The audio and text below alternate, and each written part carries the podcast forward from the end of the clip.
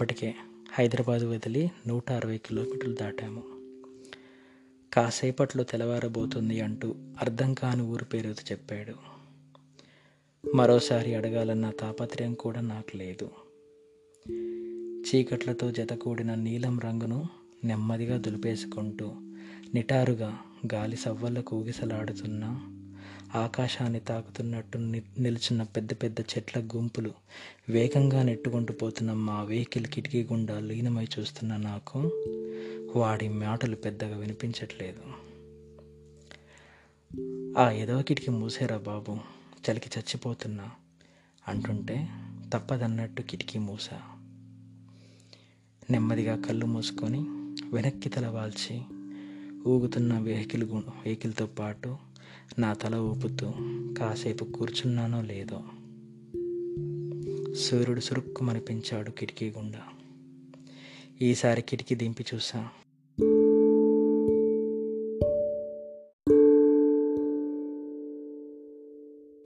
చుట్టూ అరటి చెట్ల తోటలు పొలాలు టేకు చెట్ల గుండా ప్రయాణం సాగుతున్నదని అర్థమైంది. మేము కర్ణాటక రాష్ట్రంలో ఉన్నామని నాకు అర్థం కాని భాషలో ఊరు పేరుతో కూడిన బోర్డు. ఆ బోర్డులో ఏడు కిలోమీటర్ల దూరంలో అని కనిపించడంతో ఆ బోర్డు వెనకాల ఓ గుడి గోపురం నా కెమెరాతో క్లిక్ అనిపించా రాత్రంతా ఈ కెమెరా పట్టుకొని వీడు ఏం చేశాడో ఏమో అప్పటికే ఛార్జింగ్ లేక కొట్టుకుంటోంది. మరో రెండు ఫోటోలు తీసానో లేదో చప్పున చల్లారిపోయింది. విసుగుతో కెమెరా బ్యాగ్లో పెట్టేసి అదే కిటికీ గుండా అలా చూస్తున్నా. అంతకు రెండు రోజుల ముందు కూడా నిద్ర లేదు. అందుకేనేమో శరీరం మనసు గొంతు కళ్ళు అన్నీ మొత్తును వాటేసుకున్నాయి. కంటికి కనిపిస్తున్న దృశ్యం తప్ప దేని మీద మనసు లగ్నం చేసే కుతూహలం ఇసుకురేనంత కూడా లేదు. దానికి తోడు కడుపులో ఆకలి.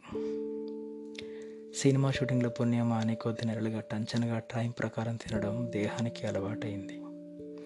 అలవాట్లో పొరపాటుగా ఏమీ దొరికే అవకాశం కనిపించని ఈ చెట్ల మధ్యలో విపరీతమైన ఆకలి.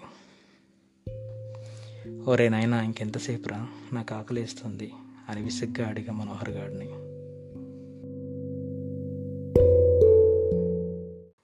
ఏరా ఇంకా ఏడు కూడా కాలేదు అప్పుడేనా? పోనీరా ఎక్కడొక చోట ఆపై సార్ మీరు ఇంకో అరగంట ఓపిక పడితే ఒక పల్లె వస్తుంది. అక్కడ ఏమైనా దొరకవచ్చు అని మా యూనిట్ డ్రైవర్ రాజు చెప్పాడు. పల్లెలు గ్రామాలు ఊర్లు తిరగడం నాకు ఎంత ఇష్టమైనా? ఎందుకో ఇంత నీరసంలో చిరాకు చికాకు తప్ప నాకు నాలో ఎలాంటి ఫీలింగ్ కలగట్లేదు. ఈ మనోహర్ గారు ఏదో సాంగ్ షూటింగ్కి లొకేషన్కి వెతకడానికి వద్దురా అని బతిమాలన్నా వెంటేసుకొచ్చాడు నన్ను. మెలకులోనే ఉండి కూడా కళ్ళు తెరుచుకోలేకపోతున్నా. ఏంటో ప్రపంచం బద్దలైనా పర్వాలేదు. నేను భరించలేని విషయాలు ఒకటి నిద్ర రెండు ఆకలి. అందుకేనేమో ఈ రెండు విషయాల్లో కొత్త పాత అని తేడా లేకుండా నిర్మోహమాటంగా ఉంటాను. అందుకే రాజుబాబు తొందరగా పోనీనైనా ఓకే సార్ వెంటనే వచ్చిన సమాధానానికి తోడుగా వే వేగం పుంజుకుంది. వెచ్చని ఈదురుగాలులు కొంకర్లు తిరిగిన చేతులని ఒళ్ళుని సరిచేసింది. కాస్త విశ్రాంతిగా ఉంది. సర్రమంటూ బ్రేక్ వేశాడు. ఒకే ఒక పూరి గుడిస. రోడ్డుకి కుడి వైపున నెమ్మదిగా దిగాము. చుట్టూ చూసా. ఎటు చూసినా దాదాపు రెండు కిలోమీటర్ల వరకు ఒక్క ఇల్లు కూడా లేదు. చుట్టూ చెట్లు మధ్యన నల్లటి సింగిల్ రోడ్ మా వెహికల్ మరియు ఆ పూరి గుడిస.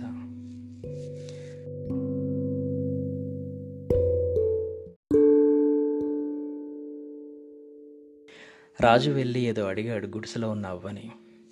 బయటకు వచ్చి సార్ మీరు ఈ వేప పుల్లలతో అక్కడ మొహాలు కడుక్కోండి. ముసలవ్వ పిండి పిసుకుతోంది. పది నిమిషాల్లో వాళ్ళ కొడుకు వస్తాడంట పూరీలు రెడీ అవుతాయి. గుడిసెకు ఆమెడ దూరంలో గోళం నిండా నీళ్ళు చిన్న బకీటు మూరడుగు పొడుగు మూరడుగు సగం ఉండే తెల్లని లోట లైఫ్ పై సబ్బు. ఆ పక్కనే నులక మంచం గబగబా వెళ్ళాను. నులక మంచంలో బ్యాగ్ పడేసి ఒంట్లో ఉన్న మర్చిపోవాలని మొహంతో పాటు ఏకంగా స్నానం కూడా కానిచ్చా. ఒక్కసారిగా తెలి ఏదో తెలియని ఆనందం. వెచ్చగా కాస్తున్న ఎండ చల్లగా వీస్తున్న గాలులు ఎప్పుడో చిన్నప్పటి రోజులు గుర్తొచ్చాయి. మనోహర్ గాడు వింతగా కాసేపు నవ్వుకున్నా వాడు కూడా ప్రకృతికి అంకితమయ్యాడు కాసేపు. టీషర్ట్ జీన్స్ మార్చుకొని తలని గట్టిగా తుడుచుకుంటుంటే వెచ్చటి మిగడ పాలు ఆపబట్టుకొచ్చింది పెద్ద రావి చెట్టు నీడలో వేసిన మునులక మంచంలో కూర్చొని రెండు చేతులతో ఆ వేడి పాల గట్టిగా అదిమిపట్టి ఒక్కో గుడక గుండెలోకి దిగుతుంటే ఏదో తెలియని శక్తి నాలో ప్రవహిస్తున్నట్టుంది. పాలు తాగడం పూర్తవుతుండగా సైకిల్ తొక్కుతూ తెల్లని ఫుల్ బనీను మోకాల వరకు మలిచిన పాయింట్తో కుంకుమ బొట్టు దానిపై విభూతితో అడ్డబొట్టు. చూడ్డానికి మనిషి దిట్టంగా ఏదో మలయాళం పాట పాడుకుంటూ వచ్చి సైకిల్ని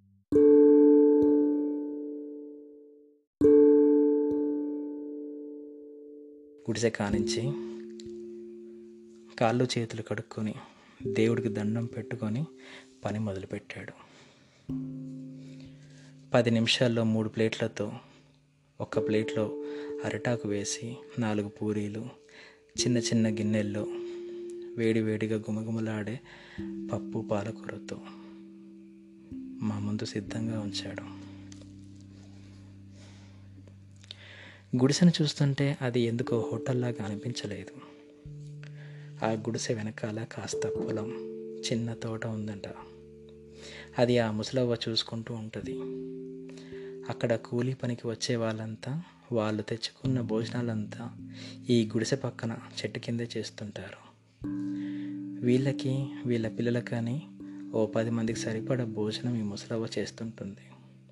ఇక పొద్దున్న దారిన పోయే వాళ్ళు అడిగితే కాదనకుండా ఓ ఇరవై మందికి సరిపడా టిఫిన్ చేస్తుందంట. సరిగ్గా హైవేకి పది కిలోమీటర్ల దూరంలో మూడు కిలోమీటర్లు ఒక పల్లెకి దగ్గరలో ఉందని అర్థమైంది. తల ఓ పది పూరీలు లాగించామో లేదో. పెసరపప్పు మిరియాలతో చేసిన గుమగుమలాడే పొంగలిపై పండు మిరపకాయతో చేసిన ఎర్రటి ఆవకాయ పచ్చడి. అంచన వేసుకొని నంచుకోవడానికి వేయించిన చల్ల మిరపకాయలు. చక్కగా ప్లేట్లో సర్దుకొని అవ్వ వాళ్ళ కొడుకు పట్టుకొచ్చారు. అరిటాకుల మహత్యమో ఏమో. వెచ్చగా పొగలు కక్కుతూ గుమగుమలాడుతుంటే ఆగకుండా లాగించాం. శుభ్రంగా చేతులు కడుక్కుంటుంటే ఓ అరటిపండు తీయని జామ పండు చేతిలో పెట్టారు. మహాప్రసాదంలాగా చేతిలోకి తీసుకొని తింటుండగా ఎంత అని రాజు అడిగి మాకు చెప్పాడు. చిత్రంగా ముగ్గురం తిన్న తిండికి వారు అడిగింది కేవలం వంద రూపాయలు. మాది హోటల్ కాదు బిడ్డ ఆకలిని వస్తే ఉన్నంతలో సాయం చేయాలని మా అయ్య చెప్పటోడు. అదే నేను కూడా చేస్తున్నా అని అవ్వ చెప్తోంది. ఈ పొలం పనులకు పోయే పొరగాళ్ళకు తిండి చక్కగా దొరకదు. వాళ్ళు చదువుకోనరా అంటే వినరు. అందుకే మా అవ్వ చేసి పెడుతుంది.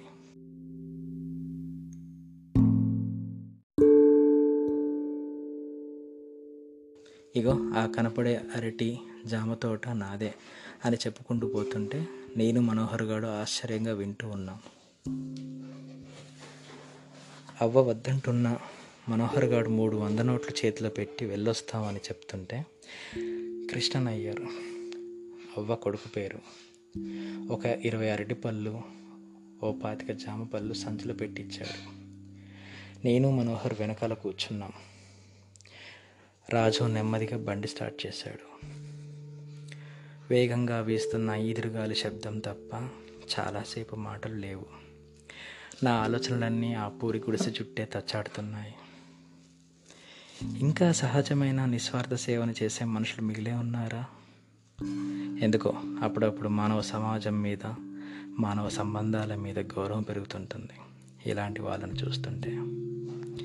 ఏంటో చాలా కాలం తర్వాత మనసుకు ఆనందం కలుగుతుంది. ఒరే డబ్బు మనల్ని శాసిస్తుందా? లేక మనం డబ్బుకు దాసోహం అంటున్నామా? సూటిగా అడిగిన వాడి ప్రశ్నతో ఆలోచనల్లో నుండి తేరుకున్నాను. సమాజం పీకని ఊపిరాడనివ్వనంతగా పిసికే చనువుని ఆ డబ్బుకి మనమే కల్పించాం.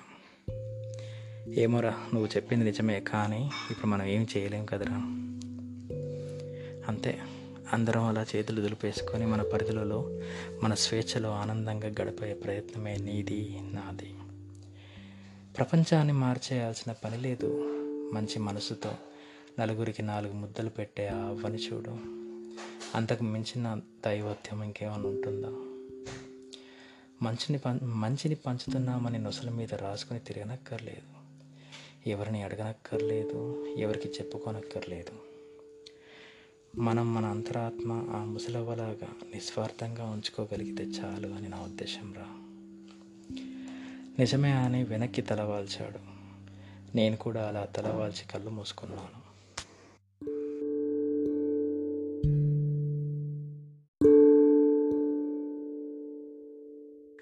అరగంట ప్రయాణం తర్వాత నెమ్మదిగా వాతావరణంలో మార్పు.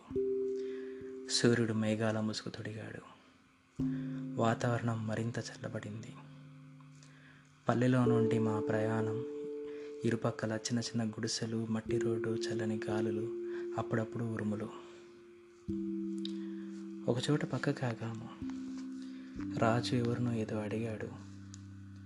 ఒక చెరువు పచ్చని అరటి తోటలు సూర్యుడు సరిగ్గా కనపడే విధంగా పొలం గట్లు బాదాం తోట ఉండే చోటు గురించి. మరో మూడు కిలోమీటర్ల దూరంలో ఉందన్నాడు. ఇక మా ప్రయాణం ఆగకుండా సాగుతూ ఒక గూన పెంకుల ఇంటి ముందు ఆగింది. అది పల్లె చివరిదో మొదటిదో అర్థం కాలేదు. కానీ ఆ ఇంటి ముందు దానిని ఆనుకొని చెట్లు చేమలు పొలాలు తోటలు ఓ పెద్ద వాగు చూడడానికి అందంగా ఆకాశం మబ్బు పట్టి ఉండడంతో కాస్త భయంగా అనిపించింది. ఆ ఇంట్లో బక్కపలచని మూరడు పొడుగు గడ్డంతో ముసలాయన. వాళ్ళ కొడుకు కోడలు పదేళ్ళ మనవడు. ఆ ఇంట్లో రెండు గదులు. రెండో గదిలో చిన్న పిట్టగోడ అడ్డుగా కట్టెలు పోయి. ఆ ఊర్లో ఉదయం ఒక రెండు గంటలు సాయంత్రం ఒక నాలుగు గంటలు మాత్రమే కరెంట్ ఉంటుంది. అలకు వద్ద నన్నున్నటి నేల గడ్డ ముసలాయనకి తెలుగు వచ్చు వాళ్ళ కొడుకు రమేష్ కోడలు శాంతమ్మ మనవడు నాగరాజు. రాజు వాళ్ళతో ఏదో మాట్లాడి ఆ తర్వాత రమేష్ రాజు ఇద్దరు మలయాళంలో మాట్లాడుకుంటూ బయటికి వెళ్ళారు కాసేపటికి చేపలతో వచ్చారు. వంట మొదలైంది. నేను మాంసం తినని సంగతి రాజుకు తెలియదు. అదే విషయం మనోహర్ చెప్పాడు. అయ్యో సారీ సార్. నాకు తెలియదు మీకోసం ఏం చెప్పేయమంటారు? ఏదైనా పర్లేదు. పెరుగు కానీ పచ్చడి కానీ ఉన్నా చాలు. వాళ్ళని ఇబ్బంది పెట్టగాని అంటుంటే ఇబ్బంది ఎందుకు బిడ్డ అని లోపల నుండి ముసలాయన అన్నాడు. నేను నవ్వుకుంటూ పందిరి కింద మంచంలో కూర్చుండిపోయా. మా యూనిట్ డ్రైవర్ రాజును చూస్తే నాకు ఆశ్చర్యం వేస్తుంటుంది. నిమిషాల్లో అలా ఎలా పరిచయం చేసుకుంటాడు మనుషుల్ని అలా ఎలా మచ్చిగా చేసుకొని ఒప్పించగలడు అని. అదే ప్రశ్న వేస్తే ఏముంది? ఇదంతా అలవాటైపోయింది అని తన సినిమా చరిత్రను అరగంట సేపు చెప్తుండగా వంట సిద్ధమయ్యింది అని మలయాళంలో రమేష్ చెప్పడంతో లోపలికి వెళ్ళి మా కోసం పరిచిన నూలు సంచుల్లో కూర్చున్నాం. శాంతమ్మ పల్లాలలో వడ్డించింది రాజుకి మనోహర్కి. వాళ్ళని కూడా కూర్చోమని రాజుతో చెప్పాను. మనం తింటార మనం తిన్నాక తింటారట అన్నాడు. చిన్నప్పుడు ఇంట్లో చెమటలు పట్టేంత తృప్తిగా ఆనందంగా మళ్ళీ ఇంతకాలానికి తిన్నాను. నా కోసం ముద్దపప్పు పచ్చి పులుసు అప్పడంతో పాటు గిన్నెడు మిగుడు పెరుగు పెట్టింది. తృప్తిగా భోజనం పూర్తి చేసుకున్నాం.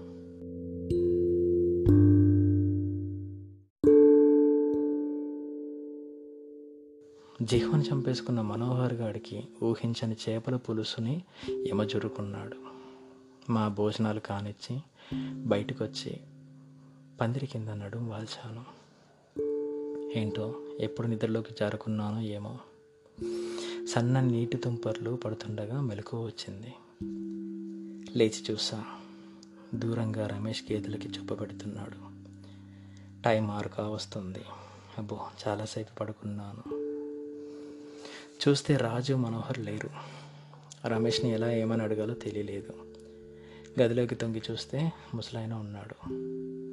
మా బ్యాగులు గదిలో మూలకున్నాయి. ఇప్పుడే వస్తాం తాత అని చెప్పి వెళ్ళారు. నీకు రెండు రోజుల నుండి నిద్రలేదంటగా పడుకొనివ్వండి అన్నారు. నెమ్మదిగా వర్షం మొదలయ్యింది. పందిరి నీడలో మంచంలో కూర్చున్నాను. మనసు ఆలోచనలతో పాటు నేను ఒంటరిగా కూర్చుండిపోయా.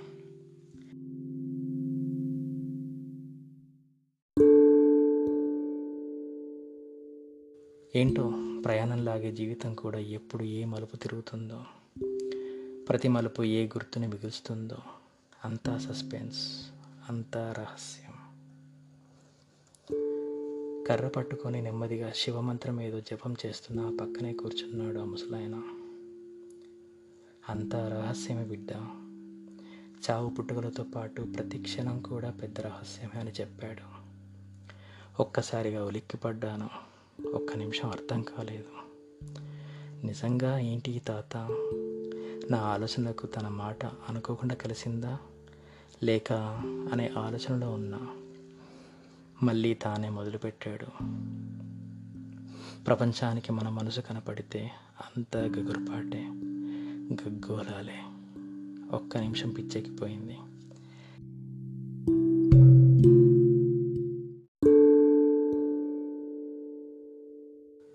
ఇంతకీ నువ్వు భగవంతుని నమ్ముతావా? భగవత్ తత్వాన్ని నమ్ముతావా? అని సూటిగా నా కలలోకి చూస్తూ అడిగాడు. నాకు ఏది వాస్తవమో ఏది అవాస్తవమో తెలియదు తాత అన్నాను. వాస్తవం అనే గమ్యస్థానానికి అవాస్తవం అని నమ్మించే గంతులను కట్టుకుని వెళ్ళాలి. అప్పుడే వాస్తవం మరింత శక్తివంతం అవుతుంది అనే సమాధానం వినపడింది. అది కూడా అర్థం కాలేదు. ఆ మాటల్లో ఏదో రహస్యం దాగుందని అనిపించింది.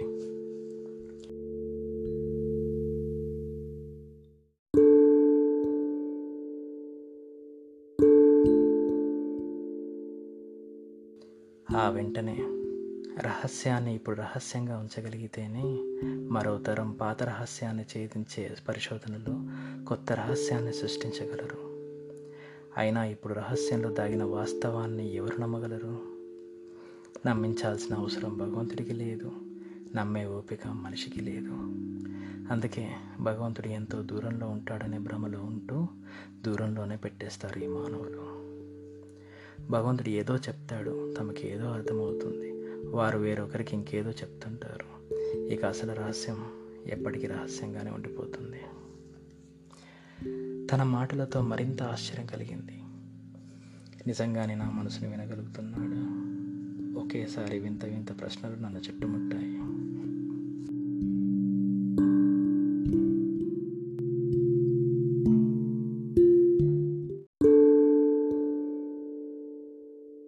వర్షం మరింత పెరిగింది. పచ్చని పొలాలు నిండిపోయాయి. ఏడు కావస్తుంది వీడింకా రాలేదు. మరోవైపు కాస్త గాబరా మొదలైంది. కరెంట్ వచ్చింది వెంటనే ఫోన్ ఛార్జింగ్ పెట్టాను. నో సిగ్నల్స్ తాత మంచంలో పడుకొని ఏదో జపం చేసుకుంటున్నాడు. మనసులో చదివే శాస్త్రం ఒకటి ఉంటుందని బలంగా నమ్మే నాకు తాత మాటలు అలవాటైపోయాయి. రమేష్ వచ్చి పక్కన కూర్చొని వచ్చి రాని తెలుగులో వర్షం పడుతుంది కదా దారి సరిగా ఉండదు మొత్తం నీళ్ళతో నిండిపోతుంది ఎక్కడైనా చిక్కుకున్నారు కావచ్చు అని. నాగరాజు వాళ్ళ అమ్మ కొంగు చుట్టూ తిరుగుతూ వంట చేస్తుంటే చూస్తున్నాడు. పప్పచారు గుమగుమలాడుతోంది. రమేష్ పాలు పితికేందుకు గెదల వైపు వెళ్ళాడు. కంగారు పడుకు వస్తారులే అని మంచం మీద నుండి చెప్పాడు తాత. సరే తాత అన్నాను. ఆలోచనలన్నీ ఎవరినో గుర్తు చేసుకునే ప్రయత్నం చేస్తున్నాయి. అచ్చంగా కొన్ని ఏళ్ళ క్రితం ఓ గడ్డ ముసలైన ఇంటింటికి భిక్షం అడుక్కొని మా ఇంటికి దగ్గరలో ఉండే గుట్ట మీద గుడి వద్దే ఉండేవాడు. అప్పట్లో మా బోటి పిల్లలంతా పిచ్చోడు పిచ్చోడు అంటూ వెంటపడేవారు.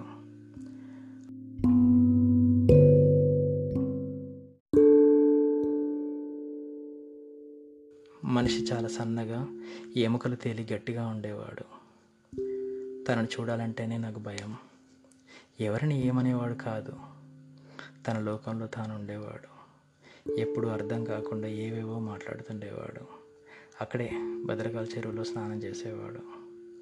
కొన్ని సంవత్సరాలు గడిచాక తనని అలా చూడడం అలవాటైపోయింది. చిత్రమైన విషయం ఏంటంటే తను చనిపోయే ముందు ఇక నేను చనిపోబోతున్నానని చెప్పడం. అతనిది ఒక పెద్ద కథ. తనని దగ్గరగా చూసిన వాళ్ళు తన గురించి చిత్రమైన సంగతులు చెప్పేవారు. ఆ తర్వాత మళ్ళీ ఈ తాత.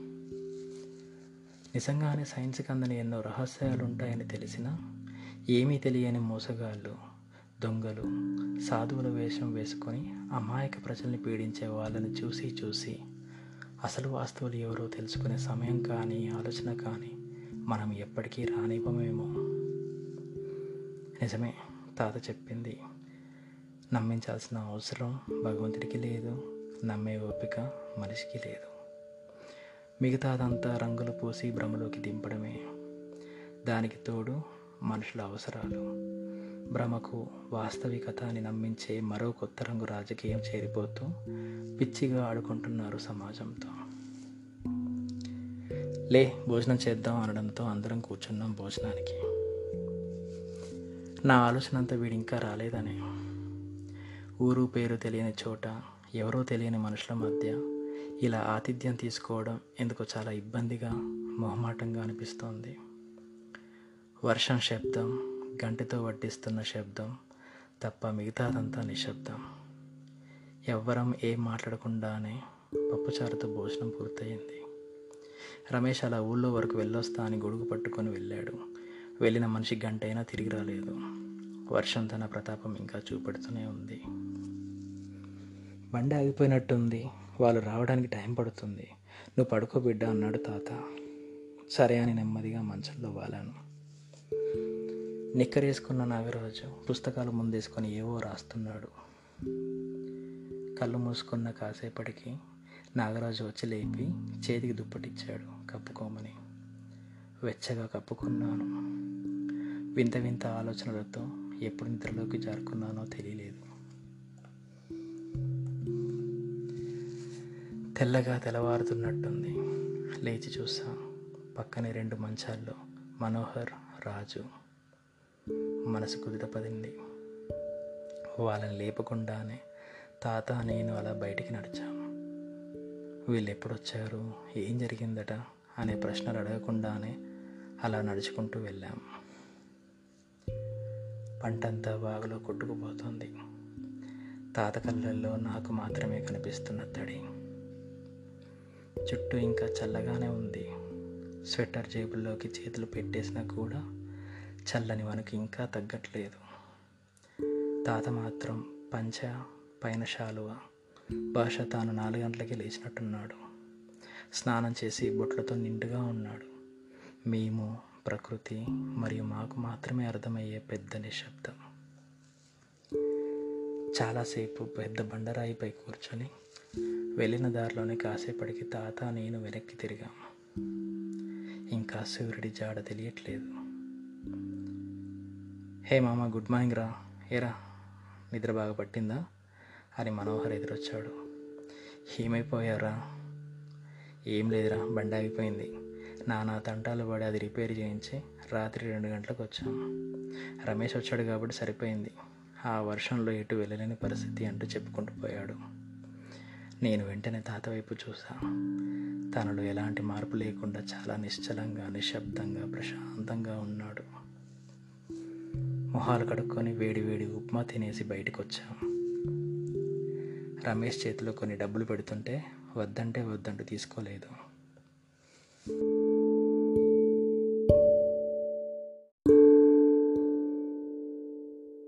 తాత మా దగ్గరికి వచ్చి మనిషికి మనిషే సాయం. కష్టాలు నాలాంటి అనామకుడు నీ ఇంటి ముందుకు వస్తే నువ్వు సాయం చేయవా? ఇది అంతే. ఉంచండి నాయన జాగ్రత్తగా వెళ్ళండి. బండి స్టార్ట్ చేసాం అది నెమ్మదిగా తిరుగు ప్రయాణం వైపు దూసుకుంది. నేను మనోహర్ ఇద్దరం భీకరమైన నిశ్శబ్దంలో ఉండిపోయాం. ఆ నిశ్శబ్దంలో తాత మాట ఇంకా స్పష్టంగా వినపడుతూనే ఉంది. కష్టాలు నాలాంటి అనామకుడు నీ ఇంటి ముందుకు వస్తే నువ్వు సాయం చేయవా